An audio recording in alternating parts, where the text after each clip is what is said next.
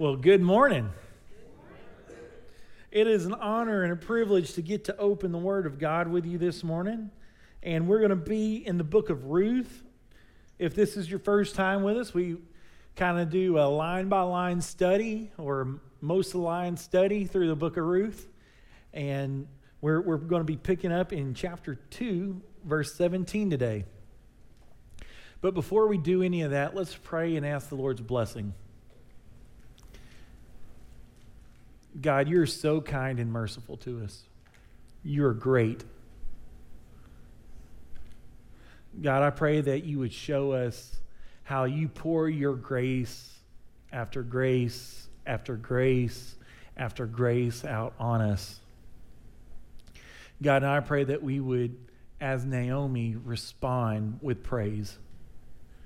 God, open our eyes to the truth that's in this text. God, and I pray if there's someone here that doesn't know you, God, that you would just gently break their hearts and you would draw them to yourself and that they would today make that choice to love you and to spend the rest of their days with you. Lord, we love you in Jesus' name. Amen. All right.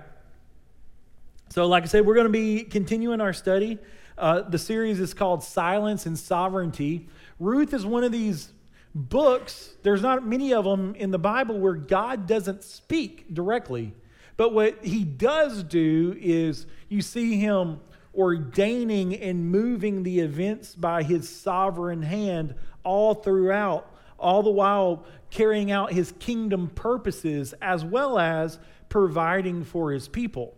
So, in, in our text last week, we see God's sovereign hand move Ruth to Boaz's field. So if you're new to the study, I see a lot of new faces this morning, so I'm going to try to give a quick recap as best as I can. Everybody in here is like, that dude's long winded. We'll go quick. We'll go quick. All right, so the book starts out, and Ruth or Naomi leaves with her husband from Israel to a different place a pagan place. And while she's there, her husband and two sons die. But the two sons take two pagan wives. And Ruth, or uh, Ruth, Naomi talks one into going back home. And uh, Ruth, one of the, the, the Moabites, one of the pagans, she decides to give her life to God and she follows Ruth back to Israel. And last week we, we meet Naomi again, and she's just angry at life. She's angry at God. She wants to be called Mara, meaning bitter. But Ruth, just faithful, she goes and she finds a, a place to serve, she finds a place to glean food, and she goes and works in this man named Boaz's field, and she comes back with all this food. Okay? So last week we she's in Boaz's field, and Boaz pours out just blessing after blessing on Ruth. He feeds her. He gives her physical protection. He tells her, Work in my field. If you go in one of these other fields, something might happen to you, but my men will protect you if you stay here. He, he gives her water. She doesn't have to go and draw her own water. And he gives her, the law requires for widows and orphans and aliens to be able to work in your field if you're a landowner. And you're, you're only supposed to get a little but he gives her so much more than the law requires. And we see that she's uh, that Boaz is this Christ-like figure, and Christ goes so far beyond the law requires, doesn't he? And we pick up this morning in this new scene a conversation between the bitter-hearted uh, Naomi and Ruth, who's just got back from a hard, a hard day's work. So far, Naomi's been blind to the graces that God has given, but now God is pouring on grace after grace and blessing after blessing in such a way that even her hard, blind heart can see it, and she's moved to praise. So, the, the, the, the what's true and what to do is going to be simple this morning. The what is true is God just pours out grace on us. He pours out grace after grace after grace on us, graces we don't deserve. It wouldn't be a grace if we did deserve it anyway. He pours out blessing after blessing after blessing on his people. So, what do we do with all these blessings? What do we do when we see all these graces being poured out on us? When God pours out his grace, we're to turn back in praise. It's simple. So, the call today is going to be praise Jesus because of the work that he's done. So, let's read our text together. So, she gleaned in a field until evening. Then she beat out what she had gleaned. That's talking about Ruth. And she got about an ephah of barley. And she took it and went into the city. Her mother in law saw uh, what she had gleaned. And she also brought out and gave her the food that was left over from being satisfied. Verse 19 And her mother in law said to her, Where did you glean today? And where have you worked? Blessed is the man who took notice of you. She told her mother in law with whom she had worked and said, The man's name who I work for today is Boaz. Now, and Naomi said to her daughter in law, May he be blessed by the Lord, whose kindness has not forsaken the living or the dead.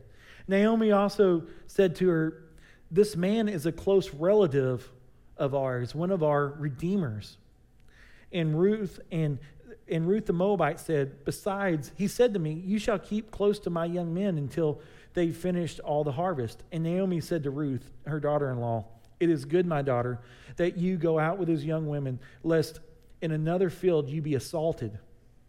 So she kept close to the young women of Boaz, gleaning until the end of the barley and wheat harvest. And she lived there with her mother in law. So, the first thing we're going to see is God pouring out his, his grace in, in physical blessings. God's provision is, is on display in such a clear way that, like I said earlier, even the bitter, blind Naomi could see it. She couldn't deny it anymore. Ruth returns home after a hard day's work, and it tells us that she's carrying an ephah of barley. And I know we all are up to date on our Jewish weight scales, but the commentators tell us that that's anywhere between 30 and 50 pounds of barley. And um, so she carries it home, and imagine this, this little woman carrying this 50 pound sack home. Verse 18 goes as far to tell us, it's, it's trying to let us know the distance. It says from, from the field to the city. So she, this is a feat in and of itself, her taking it home. And verse 17, it's very specific what she brings home. What, what would make the most sense for her to bring home is the sheaves. So, you know, um, they didn't have hay balers and they didn't have the, the big combine. What they would do is they would take and cut the, cut the barley down and then they would tie the big things up in sheaves and that, that's what a sheave is. And then they would go and they would collect the big sheaves, take it somewhere, and, and uh, they would take it to the threshing floor and beat it out, and that's where they would get the, the barley. Well, it tells us very specifically that she brought home the finished product. So for her to carry home 50 pounds of, or uh, a, enough stalks to make 50 pounds of grain, would have been insane. But another grace is showed in that. We can assume that he allowed her to use his threshing floor during the busiest time of the year. So that you, the, the more you look deeply into this, the more blessings and the more graces you can find being poured out from Boaz. So, verse 18 her mother in law said to her, uh, said, Uh, tongue tied. Her mother in law saw what she had gleaned, and she brought out and gave her what food had been left over. You'll remember from last week, Ruth was invited to eat with Boaz and his men, and he gave her so much food, cooked food, that she had some left over. And, you know, she takes it home and she, she gives it to Naomi. Would you imagine in the home of a widow who has just traveled from one land to the other that there would be a lot of food.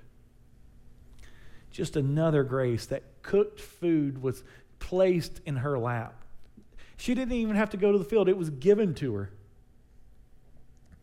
Un- under ordinary circumstances, uh, a gleaner, someone who went, the, the widow or the orphan, they would expect just be expected to get just a little bit, basically enough to survive that day and maybe a little left over.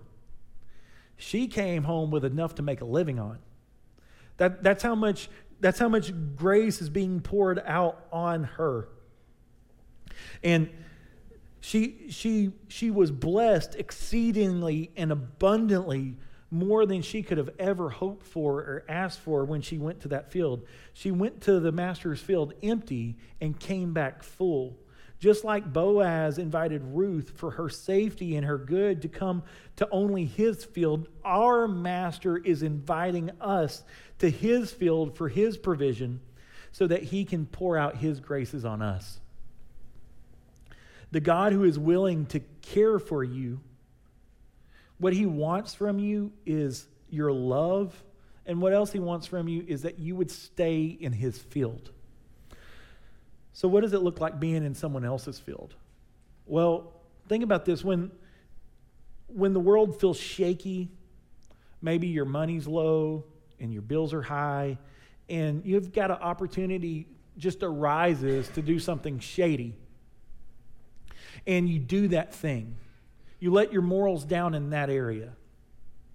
That's, that's, that's trusting in another's field. That's working in the enemy's field. Naomi has been working in another's field herself.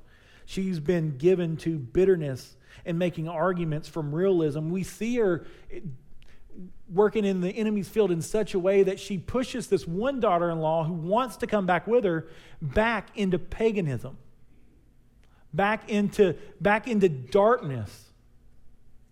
She, she was working in another field. Working in our master's field, it requires faith. Faith requires us to, to step out even when the footing seems unsettled. And I would say most often when the footing seems unsettled.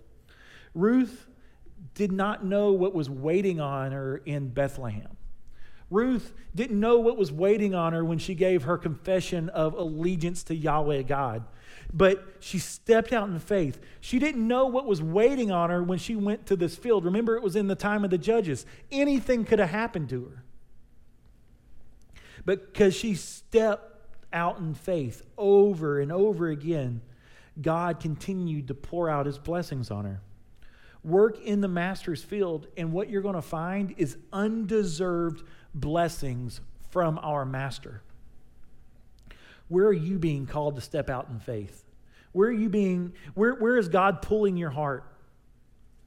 Are you following him?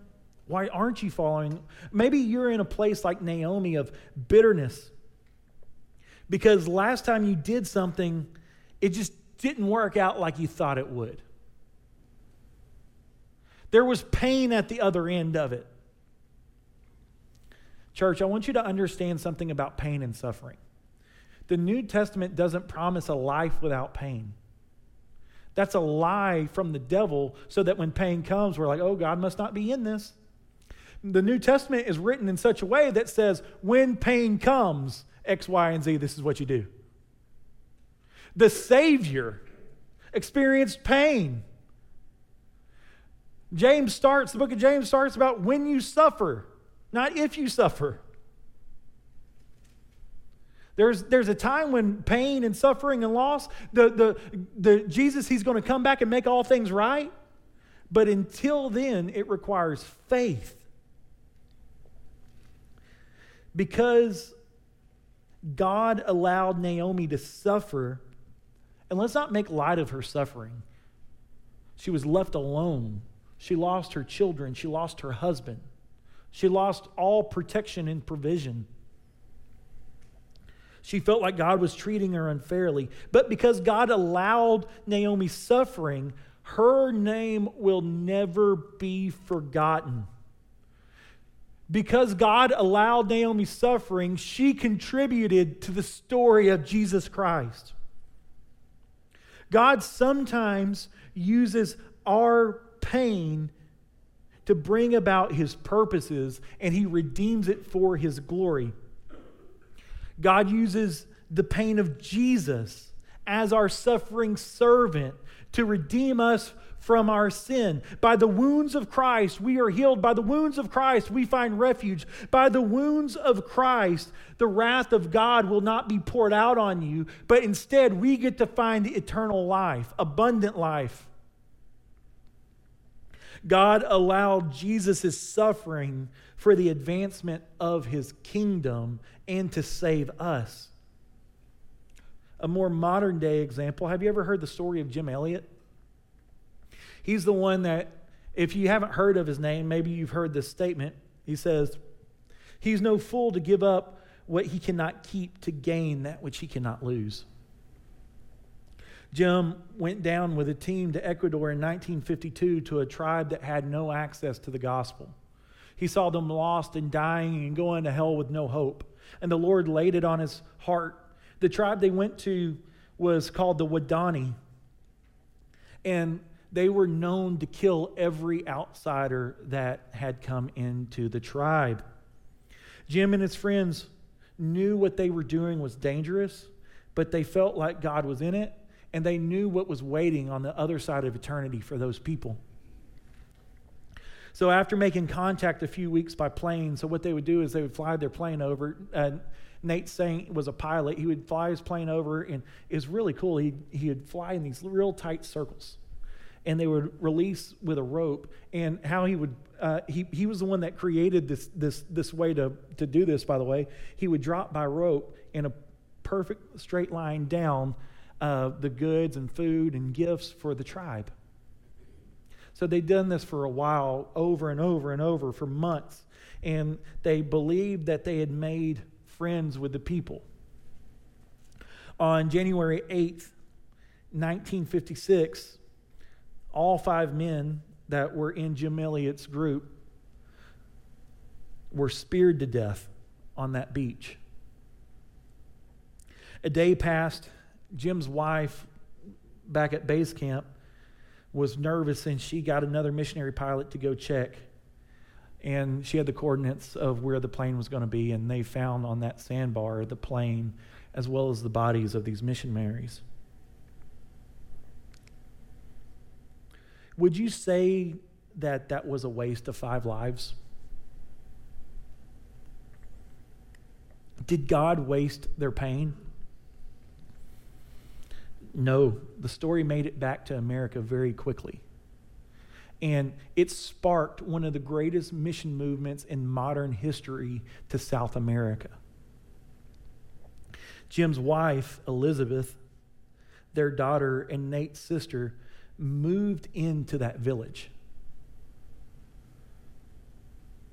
There was no promise of security. They moved into that village with these very men who killed their husbands and brothers and fathers. Soon that tribe was converted. God used their suffering for the advancement of his kingdom. A few years ago, I visited Jim's home in Ecuador. It's still there. Now it stands like a, a monument in a museum. Thousands of people come through every year and hear the story of a God who uses suffering to reach the lost and dying for his glory and for our good. It seems crazy to us that Elizabeth Elliot stayed.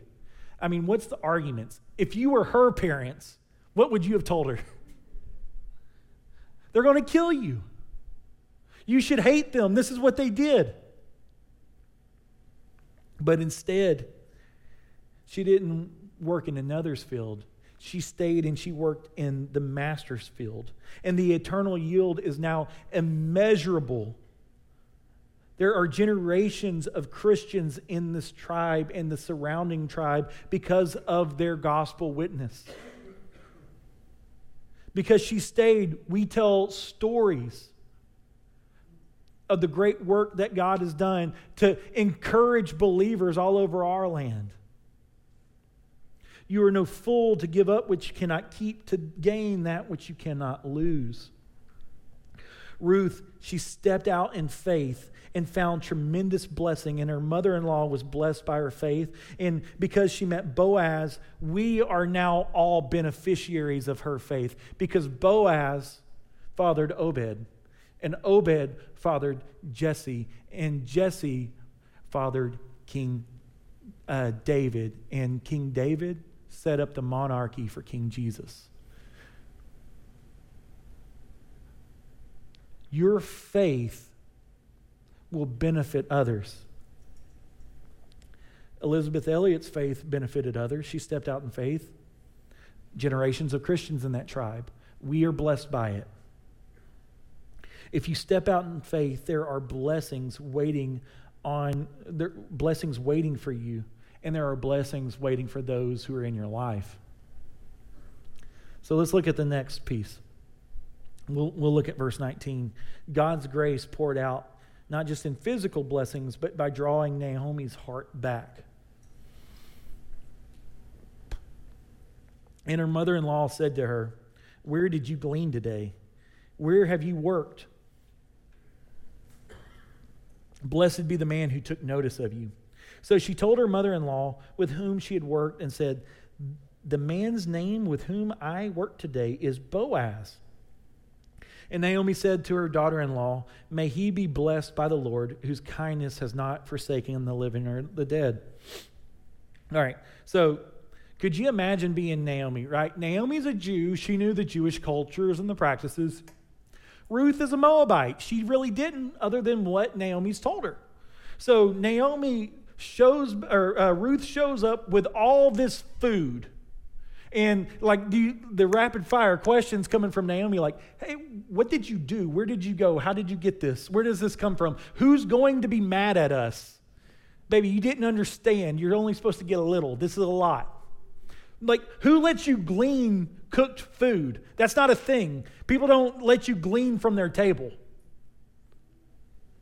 And Ruth, in a very excited way, she says the man's name is Boaz. This is the hinge in the story. This is where Naomi's heart is, is turned back to praise. She, she, you can see her change in real time because of Ruth's faithfulness and seeing God's grace being poured out on them. Naomi moves from being bitter to giving blessings. Naomi moves from not having faith in God's loving kindness and, and for her to having hope in his loving kindness for her. She's moved from being in a spot of despair to a place of hope. Naomi's eyes are no longer blinded by her bitterness, but instead they're overflowing with praise and blessing for others and to God. God's gentle kindness drew her heart out of despair. So, the first thing we can notice about the statement that she makes, she says, May, may he be blessed by the Lord. She's asking for divine blessing of Yahweh God on Boaz for his kindness. And if you look at your text, uh, most Bibles have Lord capital, some don't, so this is only works if yours does. Capital L O R D. And when it's capital L O R D in your Bible, that's how you know that it's talking about Yahweh. Um, that's that's that, sp- that, that name that Moses uh, gets from God in the burning bush. That's just a, a little cheater right there. So every time you see capital L O R D, that's what it's talking about. And she's she's asking for the divine blessing from God. And after blessing Boaz, she praises God. She says this May he be blessed by the Lord, whose kindness has not forsaken the living or the dead. God's kindness hasn't forsaken the living or the dead. That's, that's a bit different. She's, she's changed her tune a little bit. Let's see what she's already said in the book. So I learned this phrase the other day. They call it finding the receipts, like in text messages. So let's, let's find the receipts of what she's already said. So uh, 113, this, she says, My daughter, for it's exceedingly bitter to me for your sake that the hand of the Lord has gone out against me. That doesn't sound like what she just said. 120. She, she goes on, she says, Do not call me Naomi, which means pleasant. Call me Mara, for the Lord Almighty has dealt very bitterly with me. I went away full, and the Lord has brought me back empty. Why call me Naomi when the Lord has testified against me and the Almighty has brought calamity on me? In a moment of repentance, she just lays out into praise, doesn't she? Naomi expl- exclaims of God's kindness and that he's not forsaken the living or the dead. Naomi previously said that God's loving kindness towards her was gone, but now she can see it.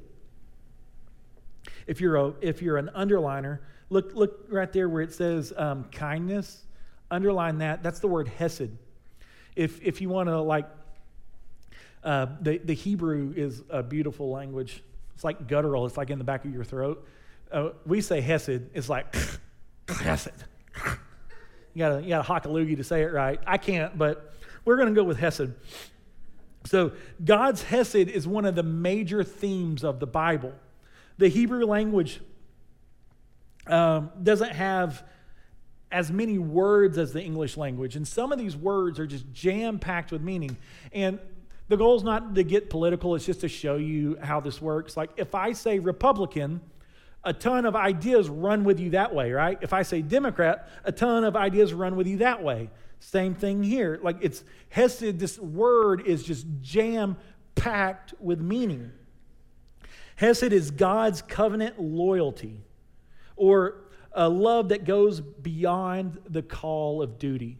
So whenever, whenever we're seeing uh, them talk about God's kindness in this with this um, Hebrew word hesed. It's talking about his covenant loyalty, his, faithfulness. Hesed is the combination of love and commitment and generosity, and all these things. All it, it's defining God or describing God's character uh, to those who have entered into covenant with Him. This Hesed is is is, is love, that, that's setting out to, to love those who are in covenant, covenant, regardless of how those people are responding. So we see when uh, Naomi in this passage has been faithless, God has been faithful to her the whole way, right? That's, that's, that's what we see in the Old Testament. When people finally understand that God's grace through his covenant faithfulness, it, it exists despite their failures, it will turn their hearts to praise. I tell you, um, Hebrews presents Jesus this way. You know, I, I've always heard that, you know, we separate ourselves from God when we sin.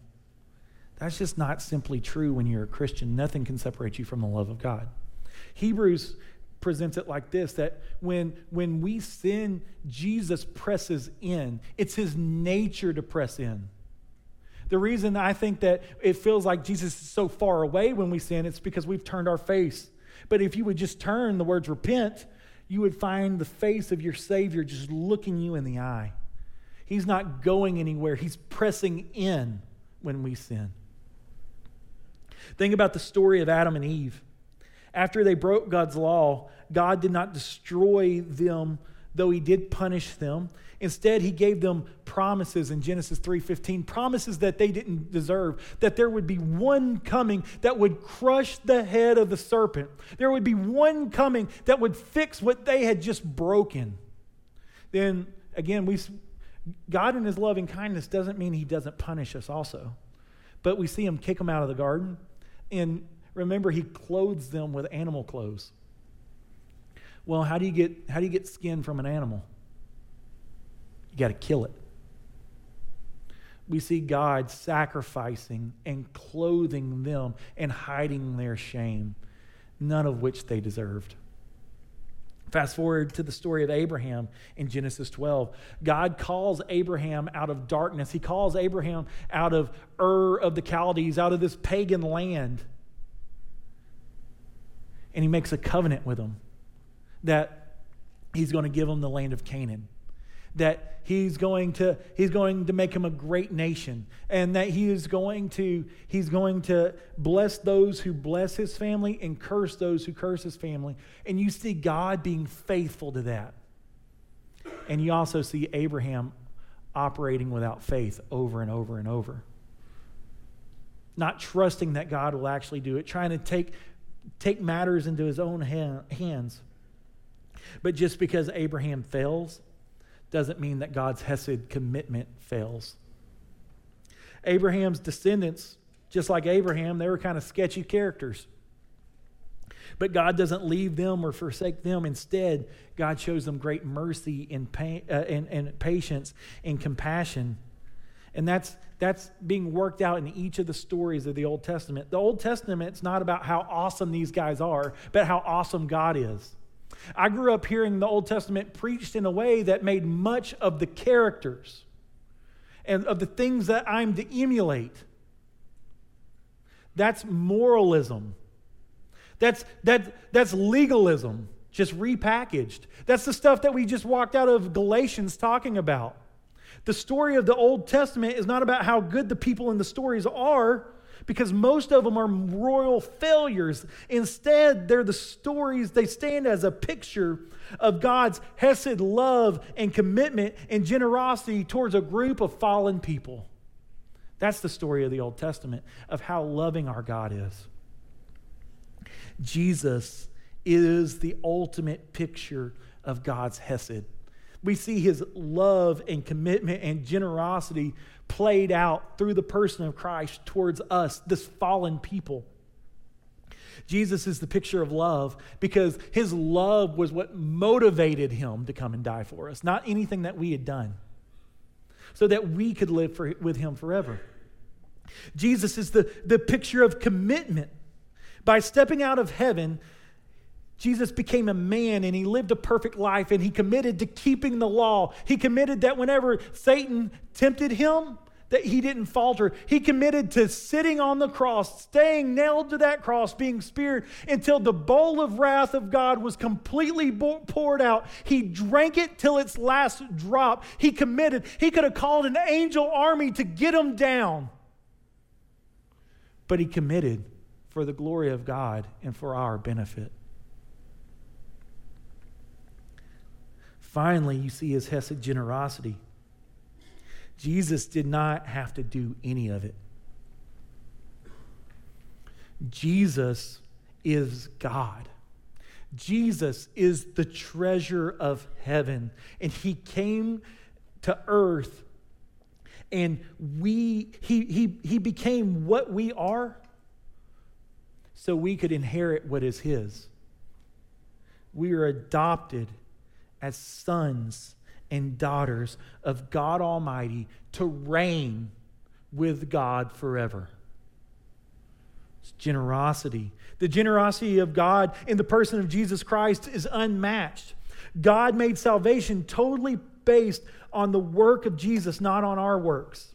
And outside of faith, there's nothing we contribute. And even in faith, you, you, you, see the, you see the one guy pray in the New Testament, he says, Lord, I believe, help my unbelief. The Holy Spirit empowers us to have faith. The generosity of God opens our eyes to our sin. The generosity of God shows us the beauty of His Son. The generosity of God is that He sends His Holy Spirit to indwell us so that we can love Him and that we can live for Him because we can't do it on our own. God is so generous to us. God gives us all these blessings because of his Hesed covenant faithfulness. Naomi says that God's Hesed is for the living and for the dead. You can rest in knowing if today you choose to enter into covenant, if you choose to enter into faith with Jesus Christ, that he will never leave you or forsake you, and he will be faithful with, through the, this life, and he'll be faithful in giving you abundant life in the life to come.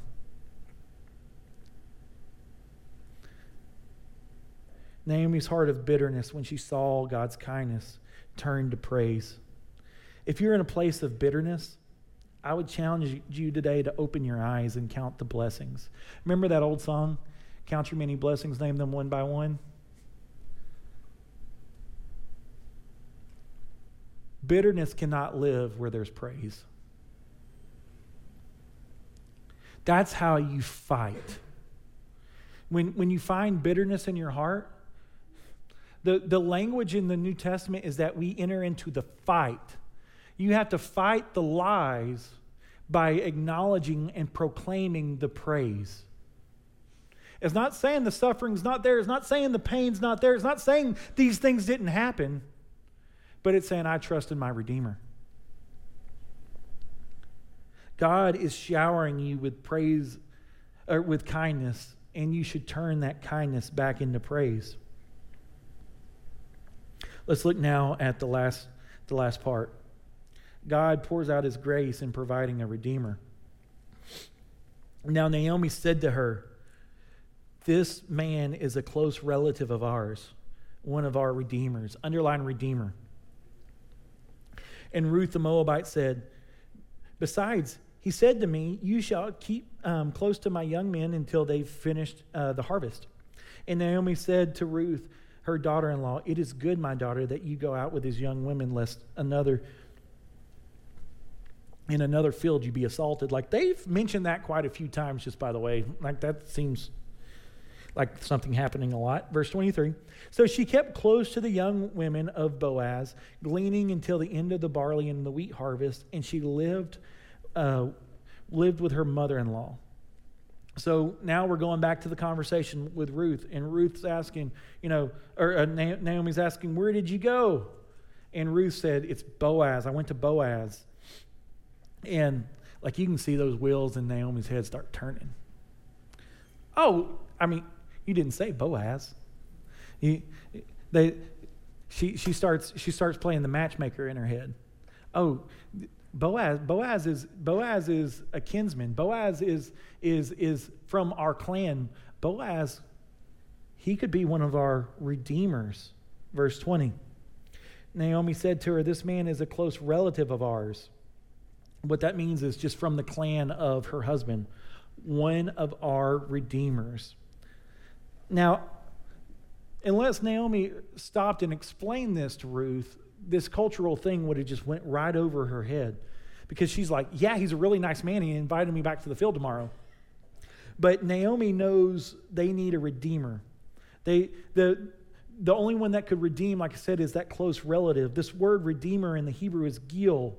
And there is provision in the law for the go'el in, in Deuteronomy 25 5 that Boaz happens to fit. Boaz, their kinsman, is of the same clan of Elimelech, and he can redeem their property and he can redeem their family name.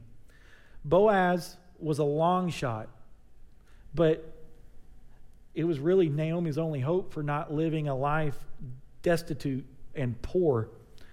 And you know, Ruth had sold out. She'd given everything to come with her. So this was this was Naomi's chance to to bring them out of this situation.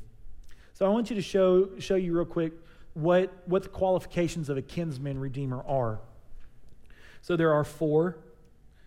You had to be a blood relative. You had to possess the necessary resources. Basically, you had to be rich enough. You had to be willing to, to pay the purchase price. So not only did you have to be rich enough, you had to be willing. And then finally, it wasn't good enough just buying, paying for the land. You had to take the bride as your own. So, spoiler alert, if if you've not yet read the book, it's kind of on you. It's a couple thousand year old book. But Boaz, he fits all these categories. And Boaz in chapter 4 will take her as his own bride and will pay the price. And I, I, I, end with this every time because chapter 4 sets this up, and Ruth becomes the, the mother of Obed, and Obed becomes the, the father of Jesse, and Jesse becomes the father of King David, setting up the monarchy, the line by which God is going to bring King Jesus. This is all pointing to Jesus. These Old Testament stories are not just stories. This is where God has woven a tapestry of events together to bring about his ultimate kingdom purpose of bringing the God man to earth and pointing us to how he's going to do it. So I want to show you how Jesus perfectly fits the qualification of the kinsman redeemer. We'll do this quickly. First, he had to be a blood relative before you could even think about redeeming someone. Jesus became like us. God became man and dwelt among us. Emmanuel, God with us. Philippians 2, Jesus steps out of heaven and becomes like us. He was born of the Virgin Mary, both being the Son of God and Son of Man. God promised to Eve in the garden, from her line, from the line of the woman, would, he would bring this snake crusher that would make all things right and destroy the ancient serpent. Jesus became like us to redeem us so that we could be like him. Second, the kinsman redeemer had to be rich enough. Boaz could not have redeemed Ruth if he could not pay the price of the land. Uh, I mean, we're celebrating July 4th this week. For us to get freedom, I'm, I'm, a, I'm a nerd. I love American history. Lots of people died. But none of them were rich enough to buy our pardon. None of their, lives could, could, could make us free from the grip of sin. Jesus had the necessary resources to bring us real freedom, to redeem us. Hebrews 9:22 says this: Without the shedding of blood, there is no forgiveness of sin. Hebrews 10:4 says, "For it is impossible for the blood of goats and bulls to take away sins." The system that God set up was where goats and bulls and the shedding of blood. They didn't have the resources to redeem. You need to understand that your sin is so grievous against a holy, just God that the only adequate payment was the blood of God Himself. And Jesus climbed up on that tree and poured his divine blood out for you and me, that if we enter in by faith, we could be redeemed from our sin. Finally, the, the kinsman redeemer had to be willing to pay the debt. Jesus' motivation was for love. He was willing to pay our debt. He was more than willing to pay our debt. For God so loved the world that he sent his only son. Love motivated him. Finally, the kinsman redeemer had to be willing to take the bride. I think this is where so many gospel conversations fall flat. Believe in Jesus and don't go to hell. Jesus, He doesn't save us from hell, He saves us to Himself. He saves us to relationship. He saves us to be his bride, that we would enjoy him and love him forever. Though he does save us from the wrath of God. Ephesians 5:25 shows how he loves his bride. It commands husbands, husbands love your wife as Christ loved the church and gave himself up for her, that he might sanctify her, that means make her holy, having cleansed her by the washing of the water with the word, so that he might present the church to himself in splendor, without spot or wrinkle or any such thing, that she might be holy and without blemish. Jesus was willing to make us his bride. He wasn't just willing to pay the debt, he was willing to take us as his own. And he doesn't just take us and throw us in the corner. Like, ah, oh, you're saved from hell. It's good enough now. He presents us to himself. He presents us to the Father without spot, without wrinkle, as holy. He presents us holy as he is holy. We because of Christ, because we've been washed in the blood of the Lamb, we are clean. Jesus is our kinsman redeemer. In Christ, God pours out on us grace upon grace upon grace upon grace. And he tells us that there's nothing that can separate us from his love. So here's the call this morning it's plain after looking at Boaz and seeing the reflection of Jesus Christ, his Hesed kindness, his, his willingness to be our Redeemer, our only response is praise. Our only response is praise. Jeff's going to come forward and we're going to sing a song of praise. And I want to challenge you if you're one that's in here and you're just wrestling with bitterness because life feels unfair, it feels like God's been unfair to you, I would challenge you to do what, what we see Naomi do, does here. She sees the blessings, she's counting the blessings, and she's turning those blessings around and praising.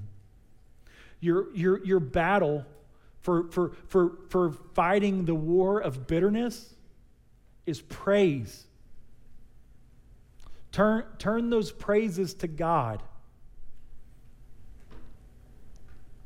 And then finally, if you're here today and you don't know Jesus, I want you to understand this.